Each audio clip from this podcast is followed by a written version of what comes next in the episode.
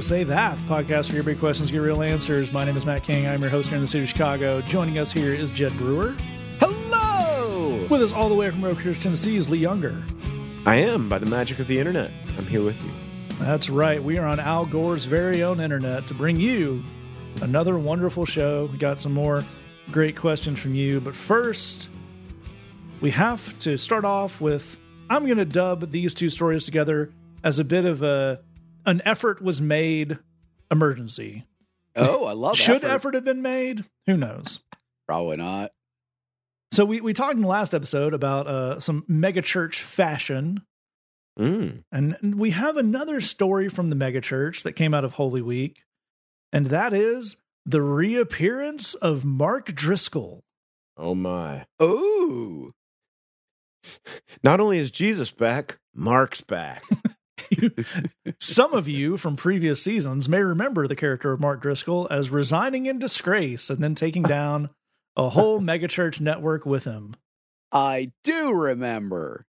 Now, I do, and this is a weird sentence I'm going to say out loud. I do want to be fair to Mark Driscoll because you out there may hear megachurch uh, scandal and not remember which one this was.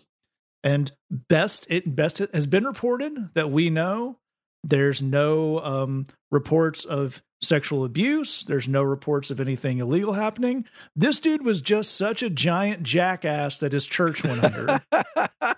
That's the only like no one's saying like embezzling or whatever. Just like he bought his own books and got busted on that, and then it was like he was just such a jerk to everybody that church stopped happening in Seattle. I mean, that's impressive. so, like, because that was the reason that the whole thing collapsed, like him coming back, we can't even do the gritty reboot. He was already that guy. yeah. yeah. he was already, and this is a real thing. Uh, making po- anonymous posts on the internet as William Wallace II about I don't know manliness or something. Wow. Sure. again, and I made the point at the time, as someone who has, is of Scottish ancestry, has been to Scotland, has owned a kilt. Uh, William Wallace, he, he was just good at, at killing people who were a different nationality than him. Let's not let's not go nuts with valorizing that. Yeah. Well, we all agree that Mr. Gibson is a very talented filmmaker, but maybe we should not onboard too many of his ideas about other things. I have Hmm. no idea what you might mean, sir. Me either. So, uh, not only is Mark Driscoll back, he's at a church in Arizona because, like an old timey medicine man, he got run out of the Pacific Northwest and threw everything in a wagon and went out west to Arizona. You have died of dysentery. That's right. To try it in a new town. And I, we, I encourage you to search Mark Driscoll on Twitter, which I normally would not uh, encourage you to do, and search through the images because uh, a young lady named Stephanie Drury at stuff CC likes on Twitter. I don't follow her, but you know, so I can't vouch for the whole account, but I can vouch for the glory of one image of Mark Driscoll who bless him um i look and i'm i'm a larger gentleman. I can i can um i think feel like i can say this in solidarity. He is wearing a button down shirt where the kind of middle chest button is doing a lot of work only way i can think to put this um so but he's standing there on the stage with the worship team and there are three kind of pyro sparklers just kind of going. Sure. Sure. And the thing about this image, and I'll I'll put it on the the episode image with the social media post when this goes up, is um, it's not a it's not mega enough to be mega, Yeah. and in the interim, it's just really kind of sad. Yeah. Matt, it's serving me vibes from uh, the Thor Ragnarok where Jeff Goldblum says, Ooh, his little fingers make sparkles. Yeah, That's exactly right. For me, it has the vibe of imagine your middle school basketball team was trying to redo like the big Chicago Michael Jordan Yeah. Chicago Bulls entrance. Yeah. But And due to fire regulations, they just had two dads standing there with like Roman candles instead of the full thing. It's kind of that. And then you've got the uh, the band, which we know enough about megachurch, and I don't want to the megachurch world, and I don't want to uh, break anyone's illusions here to know that probably at least a few of these people are hired guns, Oh yes. are uh, uh, professional musicians that megachurches hire. That's they do that. It's perfectly fine. But if you do some zooming around on this photo, like one might in a Renaissance painting, to find uh, individual faces, you see a lot of people unimpressed with the thing they are doing on a stage. yeah. Like there's a if you look all the way to the far uh, left of the image, there's a guitar player who is behind two of these pyrotechnics. And if I could describe his facial expression, it would be this beats Guitar Center. Yeah. Just here to play both these services and get out, man. Yeah. Yeah. You know, like one of the saddest things in the world is a low budget music video that wants to be high budget. Oh Right. yeah. Cause like the thing for for a lot of bands, there's a lot of, of good bands out there that that aren't on big labels, and there's a lot of bands that put in a lot of creativity and they um you know they make a music video but they do interesting creative things with it that's not dependent on having a million dollars and it's something really cool and it's a piece of art and you should enjoy it. But there's a lot of people that like they watched a motley crue music video from the late 80s where there was just a wall of marshall amps and there was a drum set that went upside down that had 50 pieces in it you know and there was a supermodel on top of a lamborghini and you know all these kind of things and it's like that's what we need to do. We have $50 in my brother's camcorder. Let's go. and it's it's bad. It's always but it's a specific kind of bad. This also exists in the hip hop world by the way. Um you know like and it's one of these deals of like dude if if the genre that you're imitating is a genre built on having access to millions of dollars and you don't, you may need to do something different because Yep. otherwise this will just be a sad form of hilarious. And that's that's how all of this with with this particular setup with Brother Driscoll strikes me. Yeah, you know, there, there's a thing where uh, a lot of, if you look in their kind of IMDb's, a lot of very, very successful directors started out in horror movies. Yeah. And my understanding of that is the reason is because horror movies are cheap. Yep. Hundred percent. Um, so you know, if you've if you got a limited budget, limited experience, if you want to make your your little indie picture, horror movies, or you might get you know a dramatic picture that's basically you know people talking in front of a field.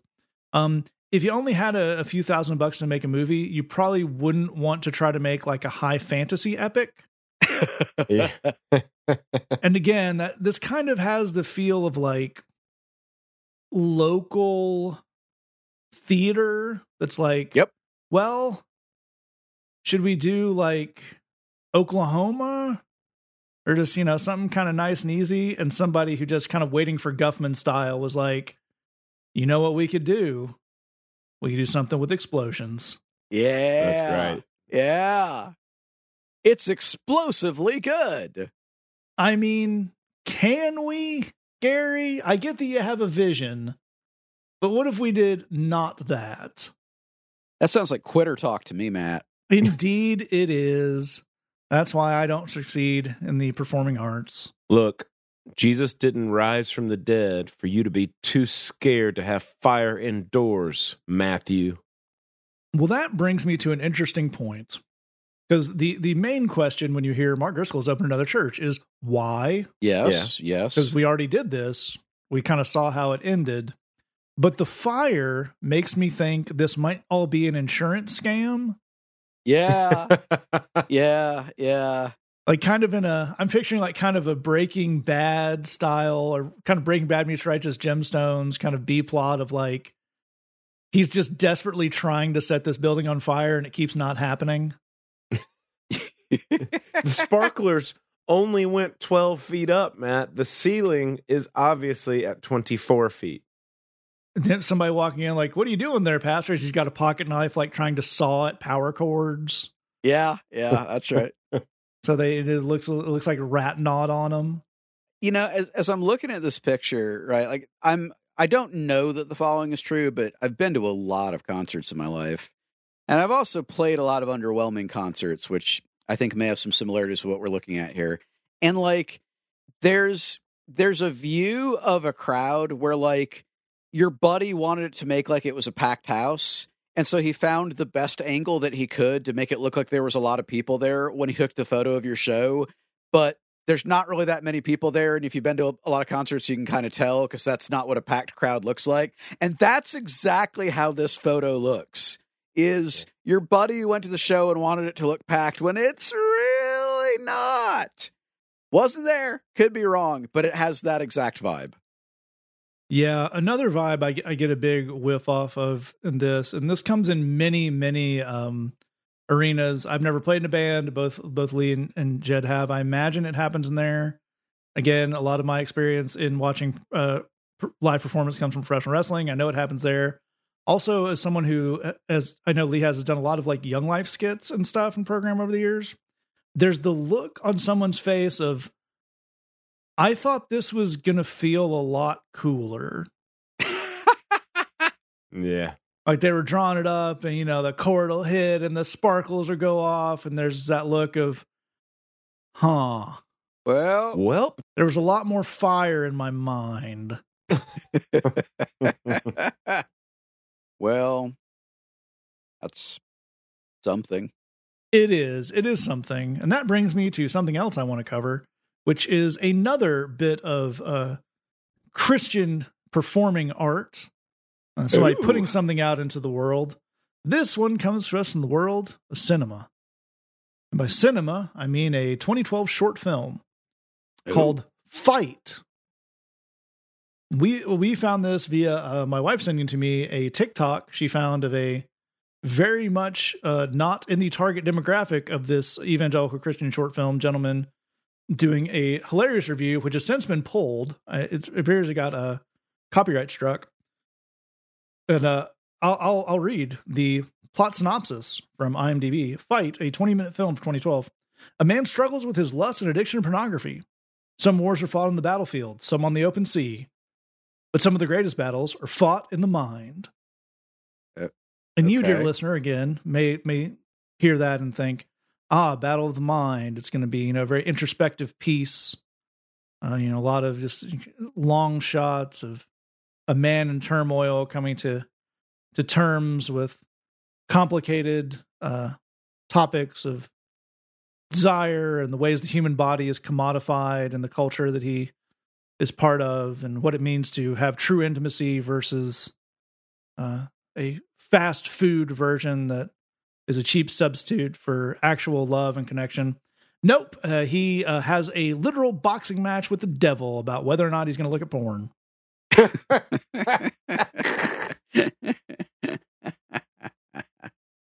And we've all seen the the video a review before it got taken down. So I will let these guys share some of their favorite parts. But my favorite part by far was they would you know, they it's like the thing and his wife leaves and then they show his there's a cut from his face and there's a cut to their totally square like this movie's made in 2012 but clearly we went down to like a pawn shop or something and got a 1998 remember when uh, secondary computer monitors used to be entirely square oh yeah. companies like Gateway, if you remember that, Yeah. and these kind of things. I was thinking the word gateway. And but it made a cut to this, and the cut and the music sting were as if they were cutting to the knife in Psycho. It's like a real staccato sting and a real just like jarring cut, and it's like CRT monitor, the most evil thing we can imagine. That's right. well, to to to play off of that, he he goes, you know, he goes ahead and to win this battle takes the uh the tower of this 1998 gateway out to the driveway and smashes it on the ground. The the guy doing the TikTok says, "Oh, look at how happy his wife is that he's destroying their $1000 investment." as if as if his struggle with pornography only lives in that particular machine. Once that And now computer's it's over. busted, it's gone forever. We did it. It's a foolproof strategy. We won, guys. it's over. You guys remember when the, the that was every uh third post on the internet or like men's conference or whatever was about you have to go out and smash your computer with a baseball bat. Oh yeah. You know you can like just scrub hard drives and then inner city uh, schools need computers, right guys? Right. I I don't know what those words mean, Matthew. I know you don't, buddy. And that's okay. Here's the the fascinating thing I'm looking at now. Um so again, uh, the TikTok got pulled down, which is very funny. It's a shame. I also searched for, so I went to Google, see like, well, maybe I'll find a trailer or something. Uh, if it appears someone's trying to scrub this from the internet, because if you search "Fight" 2012, which the movie came out, the only thing that comes up is the IMDb, which only has the description I read you, and uh, doesn't even have an image, and it has one review. Yeah, yeah. wow. You know, he- here's something that's funny about that. So I've I've made some short films in the past, not this one, but I've made some short films in the past, and um, In Jed's short film, the computer wins the fight. so um, one of the early ones that I made, you know, is a little kind of action suspense movie, and there's there's a hitman in it, and um, a, a a buddy of mine, you know, was willing to to be in it, and he's you know kind of like, you know, kind of sort of the bad guy, um, but like by design in the story, like the, the footage of him is not very flattering because it's not supposed to be. And so he reached out to me a couple years after we did the movie, and he's like, "Hey, like when people Google my name, a still frame from that film is literally the first thing that comes up, Oh my Um, gosh. and that's not that's not great for my job search. So like." Can you do something about that? And I was just like, "Oh, dude, of course. I'm so sorry. I, you know, I'm going to get right on that. I'll do whatever I can." I can't tell you why. You can scrub stuff from anywhere on the internet other than IMDb. IMDb is forever. If you make a crappy film, it's forever. You're never getting it to go away. Live with your decisions, filmmakers. Oh you Oh knew what God. this was. You made a decision. Live with your decision. I feel like that should be like one of IMDb's monetization strategies because IMDb is one of those websites where I always wonder, like, how, I mean, I guess there's ads on it, and I think there's like a pro thing you sign up for, probably if you're in the entertainment industry. But how do they make money? And maybe it'd be one like just blackmail. Yeah, that's Just, oh, you want the image That's removed from this? Pay up. It's fantastic. Yeah, um, well, it makes sense because uh, that maybe he wants to scrub because I'm looking at the other uh, work of the writer director of Mm. Fight 2012, and uh, they all seem to be of a kind. I have no idea what you might mean, sir. Well, uh, we have 20 tw- also in 2012. He was very busy, or not, because it doesn't look like they took a lot of effort to make. Uh, Till death do us part. When a man settles for divorce, God uses one last request from his wife to send him an extreme wake up call. She asks him to carry her from their bedroom to the front door every morning during the last month that they are together. Is her request simply trying to irritate him, or is there something deeper that she's trying to convey? Yeah. Somehow that's weirder than boxing match with the devil. Yeah, like things that don't work for actual life problems. Yeah, that's like, and also there's not even any like weird, like angels in the outfield thing where there's some reason he has to do it. Yeah. Like I won't, uh, I, you won't get the car in the divorce if you don't. It's like you okay, but you have to carry me. What? No. this is a legal document. We're dissolving. What do you, What do you mean? I have to carry you around? Yeah, this isn't an ancient Greek myth. I do I, I do like the idea of a bold dark re uh, kind of reimagining. Can we make a reboot of this where the devil wins the boxing match?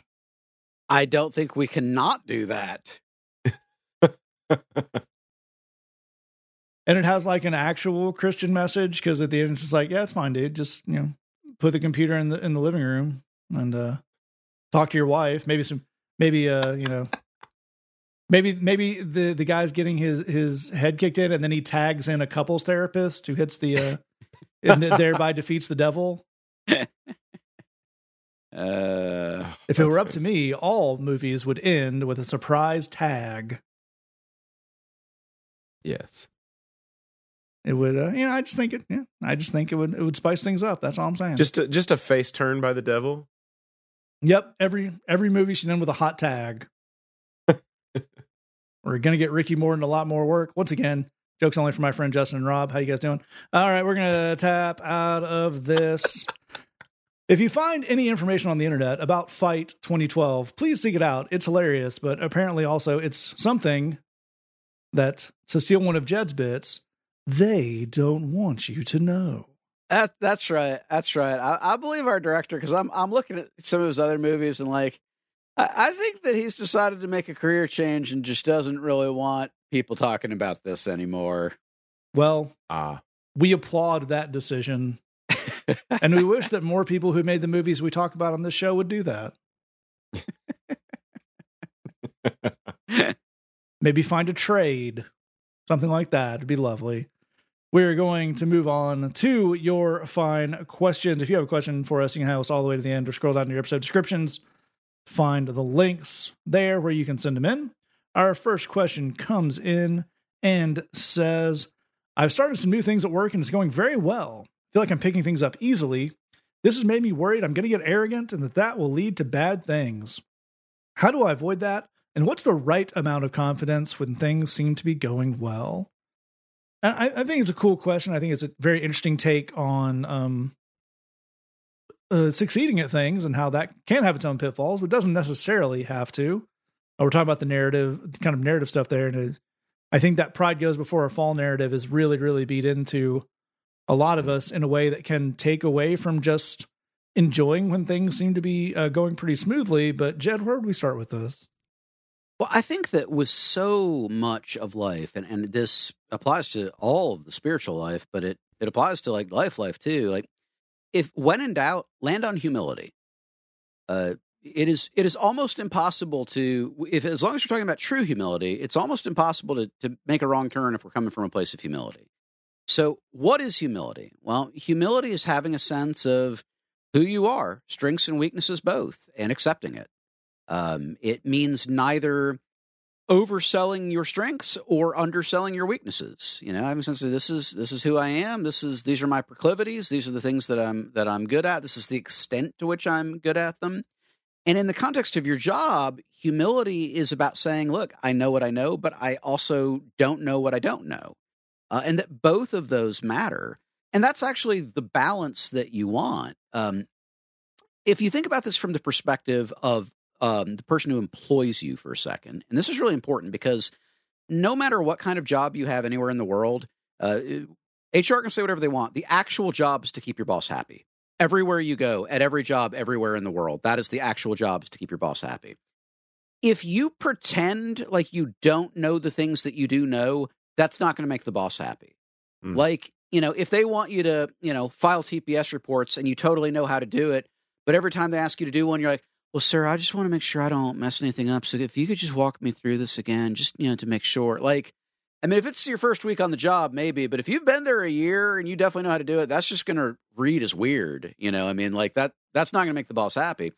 But if they ask you to do something new that you definitely don't know how to do and you pretend like you do and you mess it up, that will also not make the boss happy. So the the in between is humility. The in between is here are the things that I know and I'm confident in them. Here are the things that I definitely don't know. I'll need guidance on them. I'll need help. I'll need instruction. And here's the stuff that's in the middle. I know aspects, you know, but I, I, I don't know other aspects.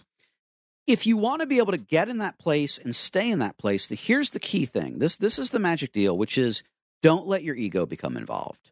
Mm. That's really the important thing. It doesn't make you like a better or more valuable person that you know how to do certain things at your job and it doesn't make you a worse or less valuable human being that there's other stuff you don't know how to do Yeah. It's just it's just skills man. You've been trained on some stuff you haven't been trained on other stuff. And and that's true in like every line of work that there is. So ego that sense of wanting to you know make ourselves look better than we really are or maybe you know wanting to safeguard our our image either to ourselves or others that's what's going to tempt us away from humility. But the the beautiful thing is humility, like true humility, not, you know, beating up on yourself is not humility. True humility is kind of self reinforcing because it actually helps you deal with that ego too. You know, it, it, it allows you to say both to yourself and others, "Hey, I've got some things I know and I'm pretty good at, and you know, I'm I'm happy to get in there and do them. I got some stuff that are new to me, and I'm gonna need some help with that." Um, that none of that makes me better than you or worse than you. Is just you know, it's just a job, but I'm sure that I can do it. Man, if you do that, if you land and stay on that place of humility, you're gonna do great. Absolutely agree. I think that's a fantastic place to start things off. And Lee, I'd love to get you pick us up there because I think Jed starts us off on a really solid footing of um, doing well is not what leads to uh, arrogance or humility in the same way that there's a lot of people who uh, don't do well at something who are not humble about it at all, believe it or not. Um, but it is those other things that either flow from that or can go along with that if we don't think about it too hard. Do we have any other kind of examples or thoughts on that? Yeah, it's you know, there's a weird little part of our culture where there is a it's prized to like to you know to sell yourself short. Jed talked about this a little bit at the beginning that it's kind of a false humility or it's kind of a this is this person's got their head on straight if they if if I'm constantly saying how much I suck at something. Um and the, some of the ideas behind that kind of mode of thinking are like well if I if I undersell and over deliver, then people will be more pleased. So I'm going to undersell myself, and then and then if I, you know, perform in an acceptable way, then everybody's going to be so, so shocked and and they're going to be super duper pleased with that. None of that stuff is actually very helpful. A really refreshing thing, and and I think the word refreshing is is the exactly the exact right word here. It's a refreshing thing when you meet somebody who, in a true humility sense of the word, knows why they're awesome. Like, not in a way to brag about it, not in a way that make anybody else feel bad, but like, hey, this is the thing that I can do. I can do this well. I'm prepared for this task. I can rock this, and I'm going to do it. I think I, I think it's a really cool thing for for people to be comfortable with the idea that I do have certain gifts, I do have certain experience, I do have certain skills, and I can deliver on those things. It would be it would be untrue to say that I suck in this area or whatever. Feeling good about the fact that you can do certain things, that's positive. Feeling good about the fact that you uh, can, you know, that you accomplished some goal, that you were some task that you were set, all of that is good stuff. I think a really cool question on the end of this is like, what is the point of the uh, or the result of the ways in which I am awesome? um, not in an arrogant way, uh, but like the the skills that I've developed, uh, the gifts that I have, the things that are cool about me. What is the result or the point of that? Is there a way that I can serve other people, that I can, um, you know, you know, develop myself, but also not make other people feel bad about themselves, but also actually serve other people and do some good? If I can do that in a way that exactly like Jed's talking about. I'm not I'm not rubbing it in anybody's face or anything like that, but I am actually making the world a better place because I'm serving other people and I'm quite comfortable with the fact that I'm good at this. Um, I'm I'm I'm not advertising that as like I'm good at this and you suck, but I'm also not going around saying no, no, no, no, I suck, I suck, I suck, so that when I actually do something well, you're so impressed or whatever. But I think if the result of this is I'm comfortable with the fact that I've got some things about me that are cool. And I've got some things that I can do. And also, I'm going to use that to serve you and make the world a better place. That is a really, really cool and refresh, refreshing thing to meet up with in the world right now. I think that's absolutely right. One, one thing I would add on to this, the really great stuff these guys have given you is when something makes you feel uncomfortable, even if it's a positive thing, uh, there's a very strong temptation to not look at it any further. Um, totally understandable. Again, happens in all walks of life, but that's rarely the most helpful instinct. And I think that comes into play in maybe an unexpected way in this scenario, which one of the things you could do that actually might be helpful is think about why this is coming easily to you. Um, both because it's good to have a sense of, of what you're good at and what you're not good at. That's helpful in life. It's certainly helpful in a work perspective. But the the other reason is I think if you if you kind of pull back and think about okay, why did this? Why am I doing well at this? Why this can easily be? You're probably going to land at an answer other than because of my intrinsic and undeniable awesomeness.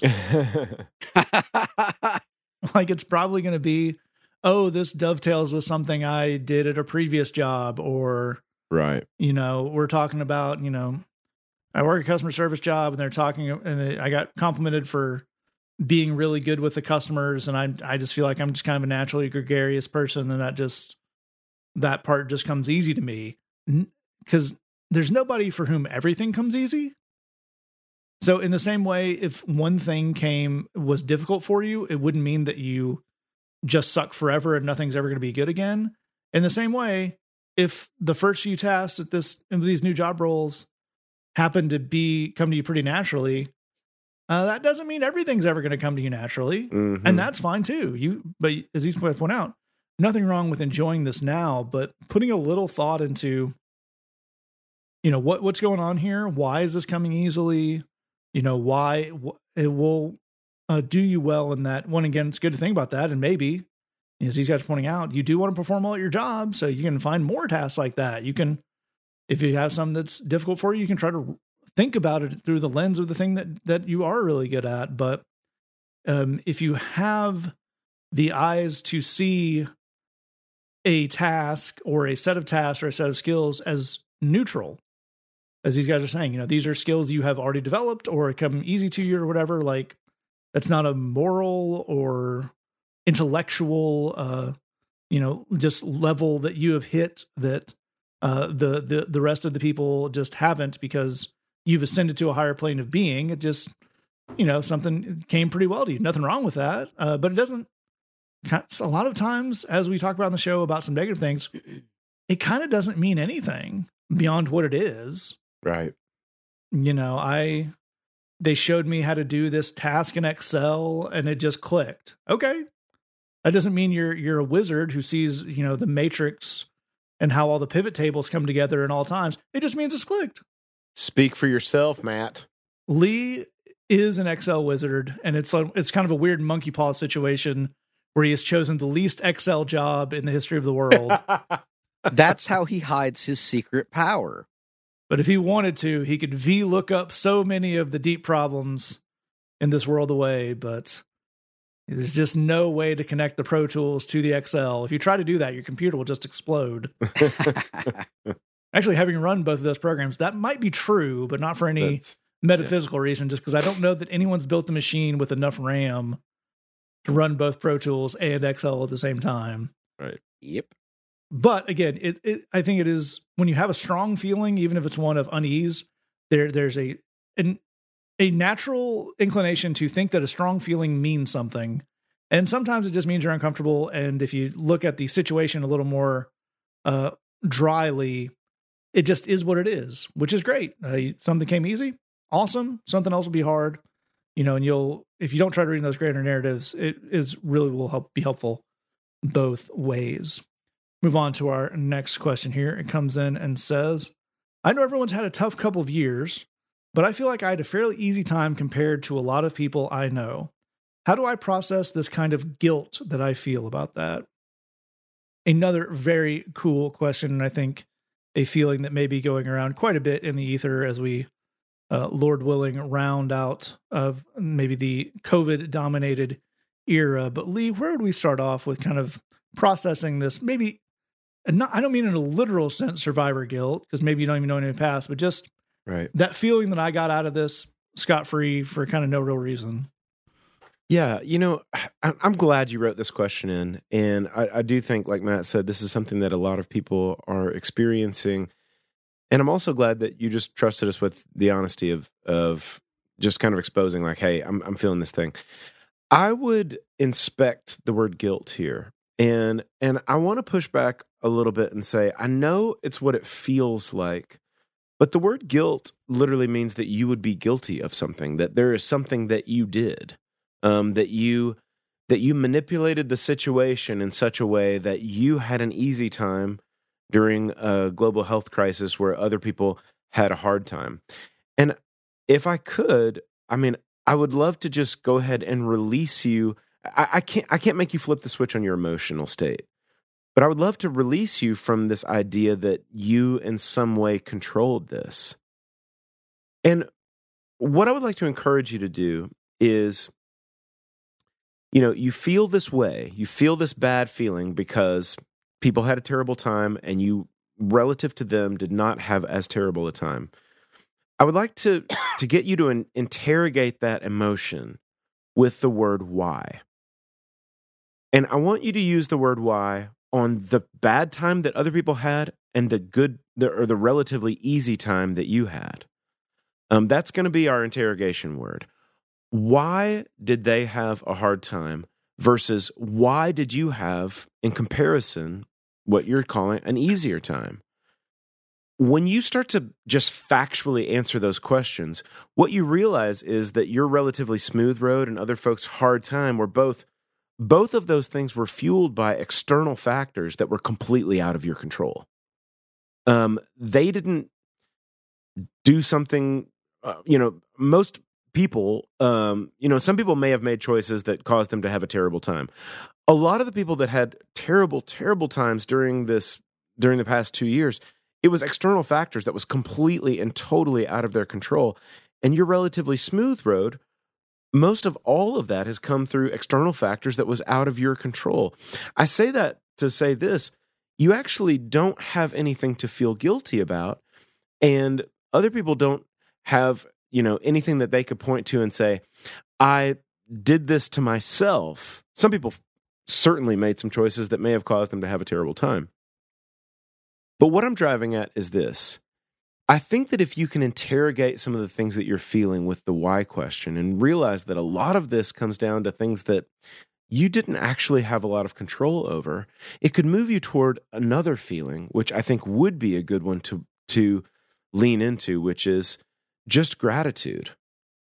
And I I have had a you know a, a, relatively easy time through this thing. That's something to be thankful for, and it's something to maybe aim some gratitude towards the Lord. And and if if that's where you are, and then take that sense of gratitude and say, now how can I turn my attention to others who maybe haven't had a, as good a time, and how how can I help folks out? How could I serve other people? I think gratitude and service is the goal that we want to start to move towards. Now, we talk a lot on this show about the difference between ideal and real. I'm not landing at that place right now. I can't flip a switch and go towards just access, gratitude, and service. But I think that we want to start to journey on the road towards gratitude and service and process through some of this idea that that you have you have caused this and that you should feel guilty. I think it's the perfect place to start. And Jed, I'd love to get you to pick us up there because I think um, Lee's reasoning is is spot on and expands even beyond the exact subject we're talking about, right? Oh, absolutely, absolutely. Let's use another word, and it's it's a loaded word, but it actually it it describes perfectly your question and everything, all of Lee's excellent advice, which is to say, you feel like you have had privilege here. There's all kinds of reasons why, but but you have had privilege and you see that other people have not had it and you don't know what to do with it.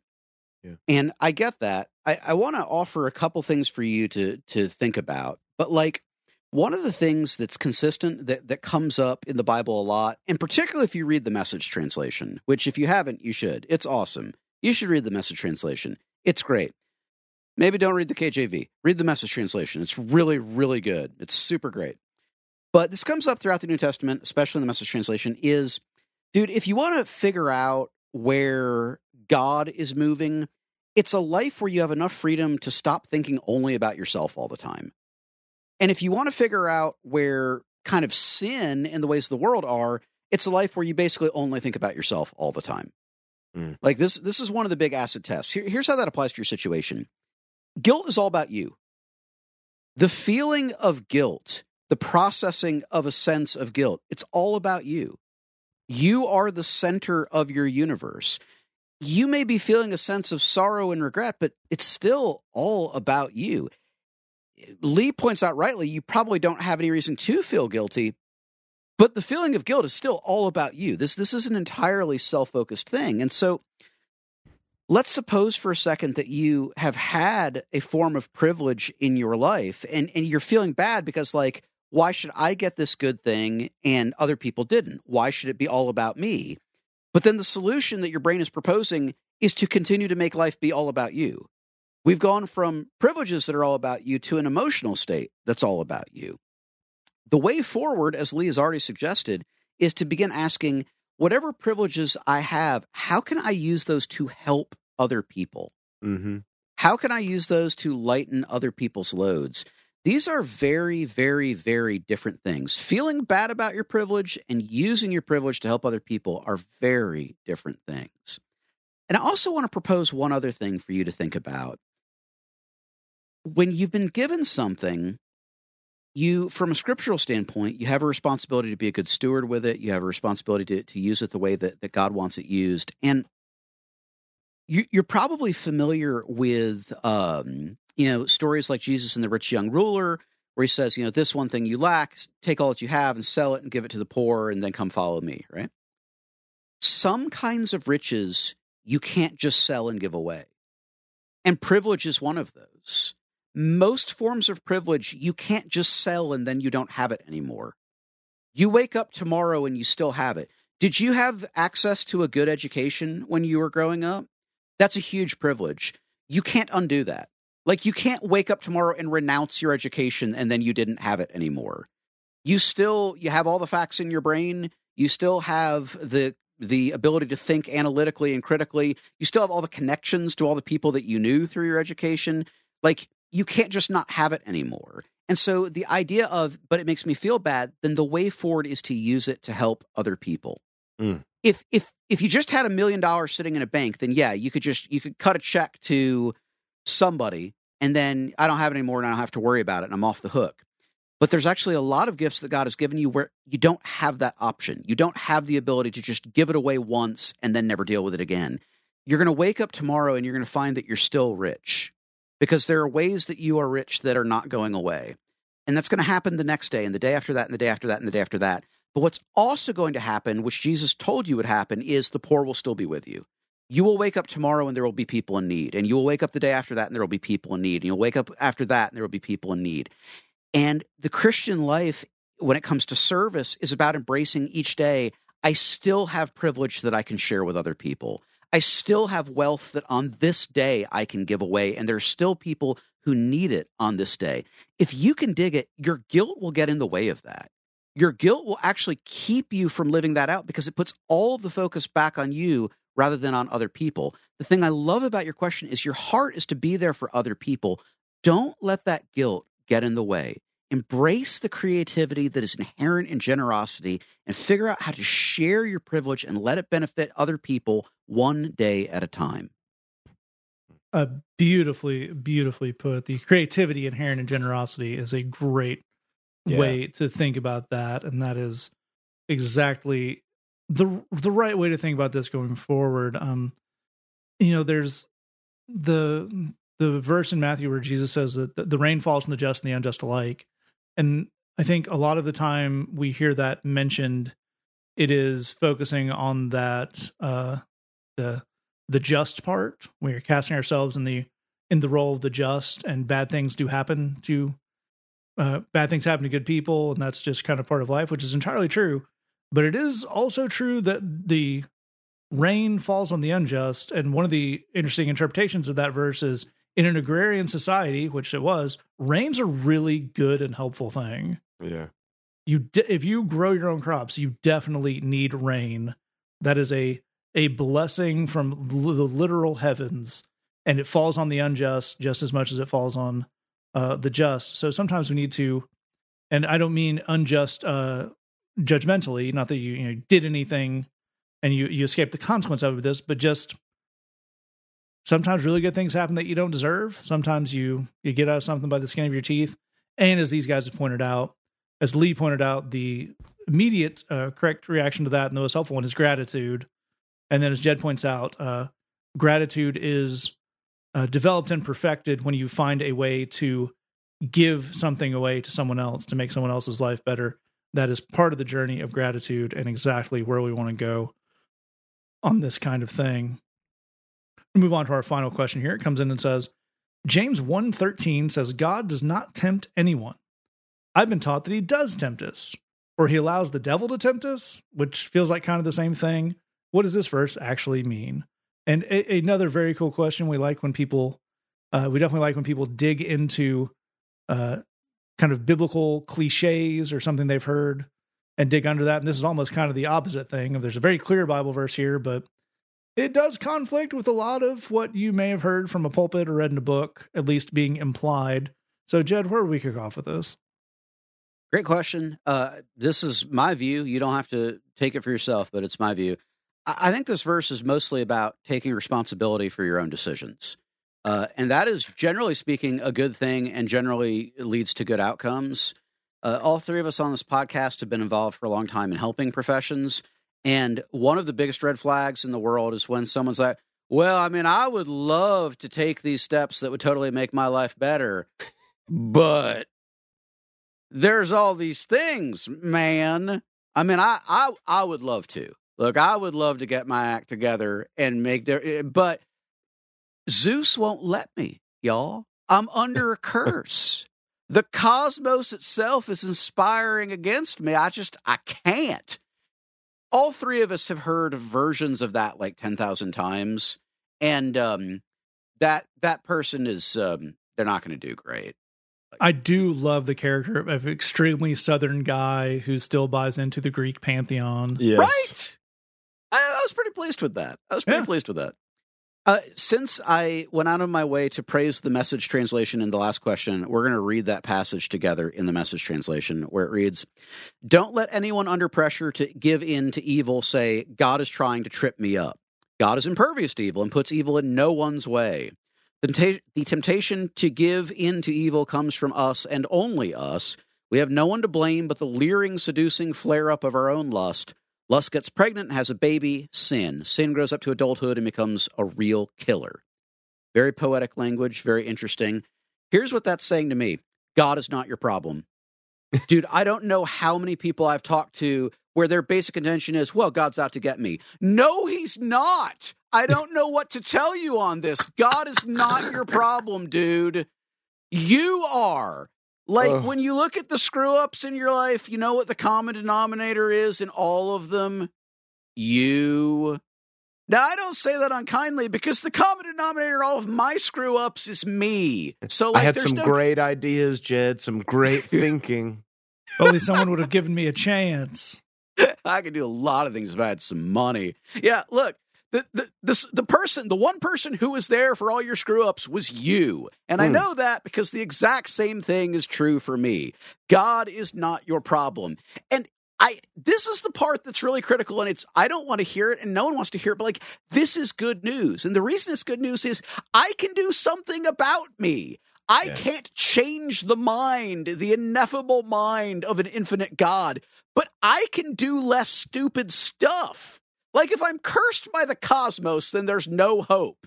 I'm just a sad sack who's never going to go anywhere. But if I if I make slightly less dumb decisions, then I'm not screwed. I can do better stuff and get better outcomes. That's better for me. And per the themes that we've been on on this show, it's better for everyone else too. Like one of the things that I would encourage you to do, and then I'll get off my soapbox, is like I love the language Lee was using a minute ago, talking about, you know, this is the question we're going to use to interrogate is interrogate the theology that people feed you. Of like- Mhm. Where does this lead? Where does this go? Because if what people are basically telling you is, oh, you don't have any agency in your own life, life just happens to you, and you just you just put up with it. Really? You want me to live that way? Like it's demonstrably untrue, but you want me to live that way where I am purely just a passive participant in my own life? Because that's the theology that you're describing. That that's where that goes. So like I'm not going to be doing that. The more that we learn to interrogate the theology that people are giving us and to compare it to what what does the Bible actually say and what does common sense say, the better we're going to land on. And in this case, taking responsibility for your own decisions is good stuff. It leads to good outcomes. We should all do that. God is not out to get you. An excellent, excellent place to start. To take it back to the uh, the movie part of the emergency. The problem isn't anything with me. It's just that I have this computer in my house. That's the problem, and a baseball bat will fix it. and it will lead me to win the boxing match. and despite uh, many uh, every different variation of every man's battle book series several generations of people turned out learned that that doesn't work so now we have to try something else and lee just started us off in a real good footing there where would we close it out let's just talk about what God actually does do. Um, we we do live in this imperfect, broken world, and you will be tempted. And as exactly as Jed says, it's true about you. It's true about me. It's true about everybody. Um, our choices have real consequences. Yeah. Uh, and this is a screwed up, messed up world. You will be tempted, and the choices that you make have real consequences. God is not out to get you. Um, the beautiful news of Scripture, and I found this to be true in my own experience, is that God, in every situation in which I am tempted in my ridiculous thinking and in the in and in my ridiculous appetites and all, all of it, you know, all of it put together and my my weird idiosyncrasies, neuroses, whatever, um, to make some stupid decision that will, you know, be bad for me or for somebody else, um, and be painful and and and lead away from health and all of that stuff. In the midst of that, what God is doing patiently is He is always offering me an exit ramp that will lead to more life, more health, more peace, more fulfillment. That's what God is up to. Um, in in every situation in which my own thinking would lead me, you know, just into some terrible, stupid decision, um, God offers um, wisdom, patience, gentleness, and an alternative. An alternative that would take me into more fulfillment, more kindness, more joy, more peace, more courage. Like God is always um at the at the door saying there is something that you can do in the midst of this moment. Um, it's going to take courage. It may mean you have to stand up to somebody. It may mean you have to say a hard thing. It may mean you have to be you you may have to deny yourself something, but it's going to lead to more fulfillment and more peace and and uh, and and more joy. That's what God is up to. Whoever told you that God is tempting you, um, in other words, like playing games with you, really is what is what this person is saying is that is that God is playing games with you to see you know how faithful you are to, or to see if you really care about him or something like that. That's not the kind of dude god is. Um he's the kind of person he's the he's the kind of person who is saying i know that you're being tempted and i know that it seems like a good idea. I want to offer you wisdom and an exit strategy that's going to lead to some more fulfillment that's what God's up to because He cares about you. He cares about your health. He cares about your sense of fulfillment. He cares about your sense of peace. He cares about your sleep. He cares about you. That's what God's up to. Yeah, I think great, great stuff from both these guys. And I would I would take it back to a word Lee used uh, in the previous answer that that Jed uh, tied in this one of that interrogation. It's it's very important, um, both in these theological concepts, but I think it is something we do not use as much as we ought when we're thinking about temptation. Um, this I, I think the kind of very stripped down idea of temptation, which this uh, idea of God tempting you as some kind of test, or again the kind of weird workaround of well, God never tempts you, but He lets the devil do it, and you know it's a real A B. Are you pass? Are you holy enough today to move on? things that kind of door number one or door number two. What you gonna do?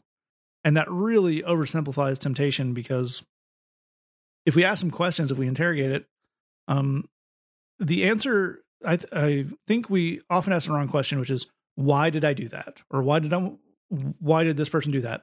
Here's the answer to that question: a hundred times out of a hundred, because they wanted to. Mm-hmm. Yep.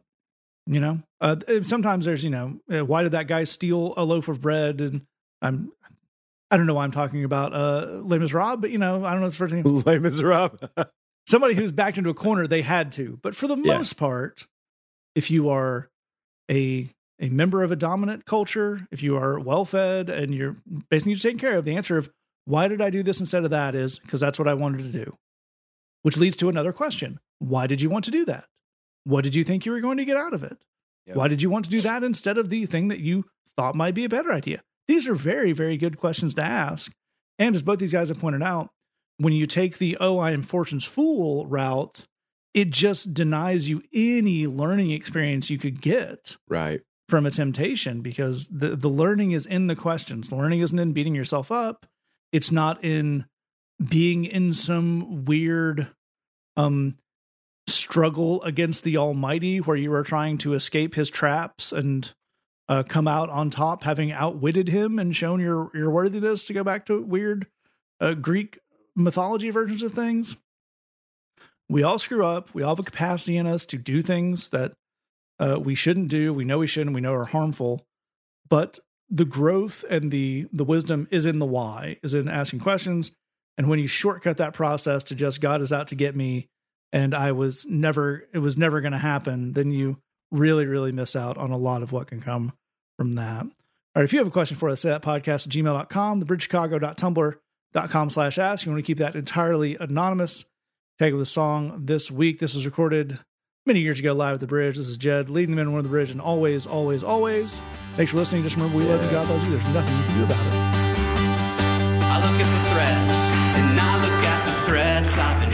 from. And Jesus, how I shudder as they come undone. It feels like I'm falling and my hope is gone. But you're the one who's held me up all along. God, your hand is always on me. Even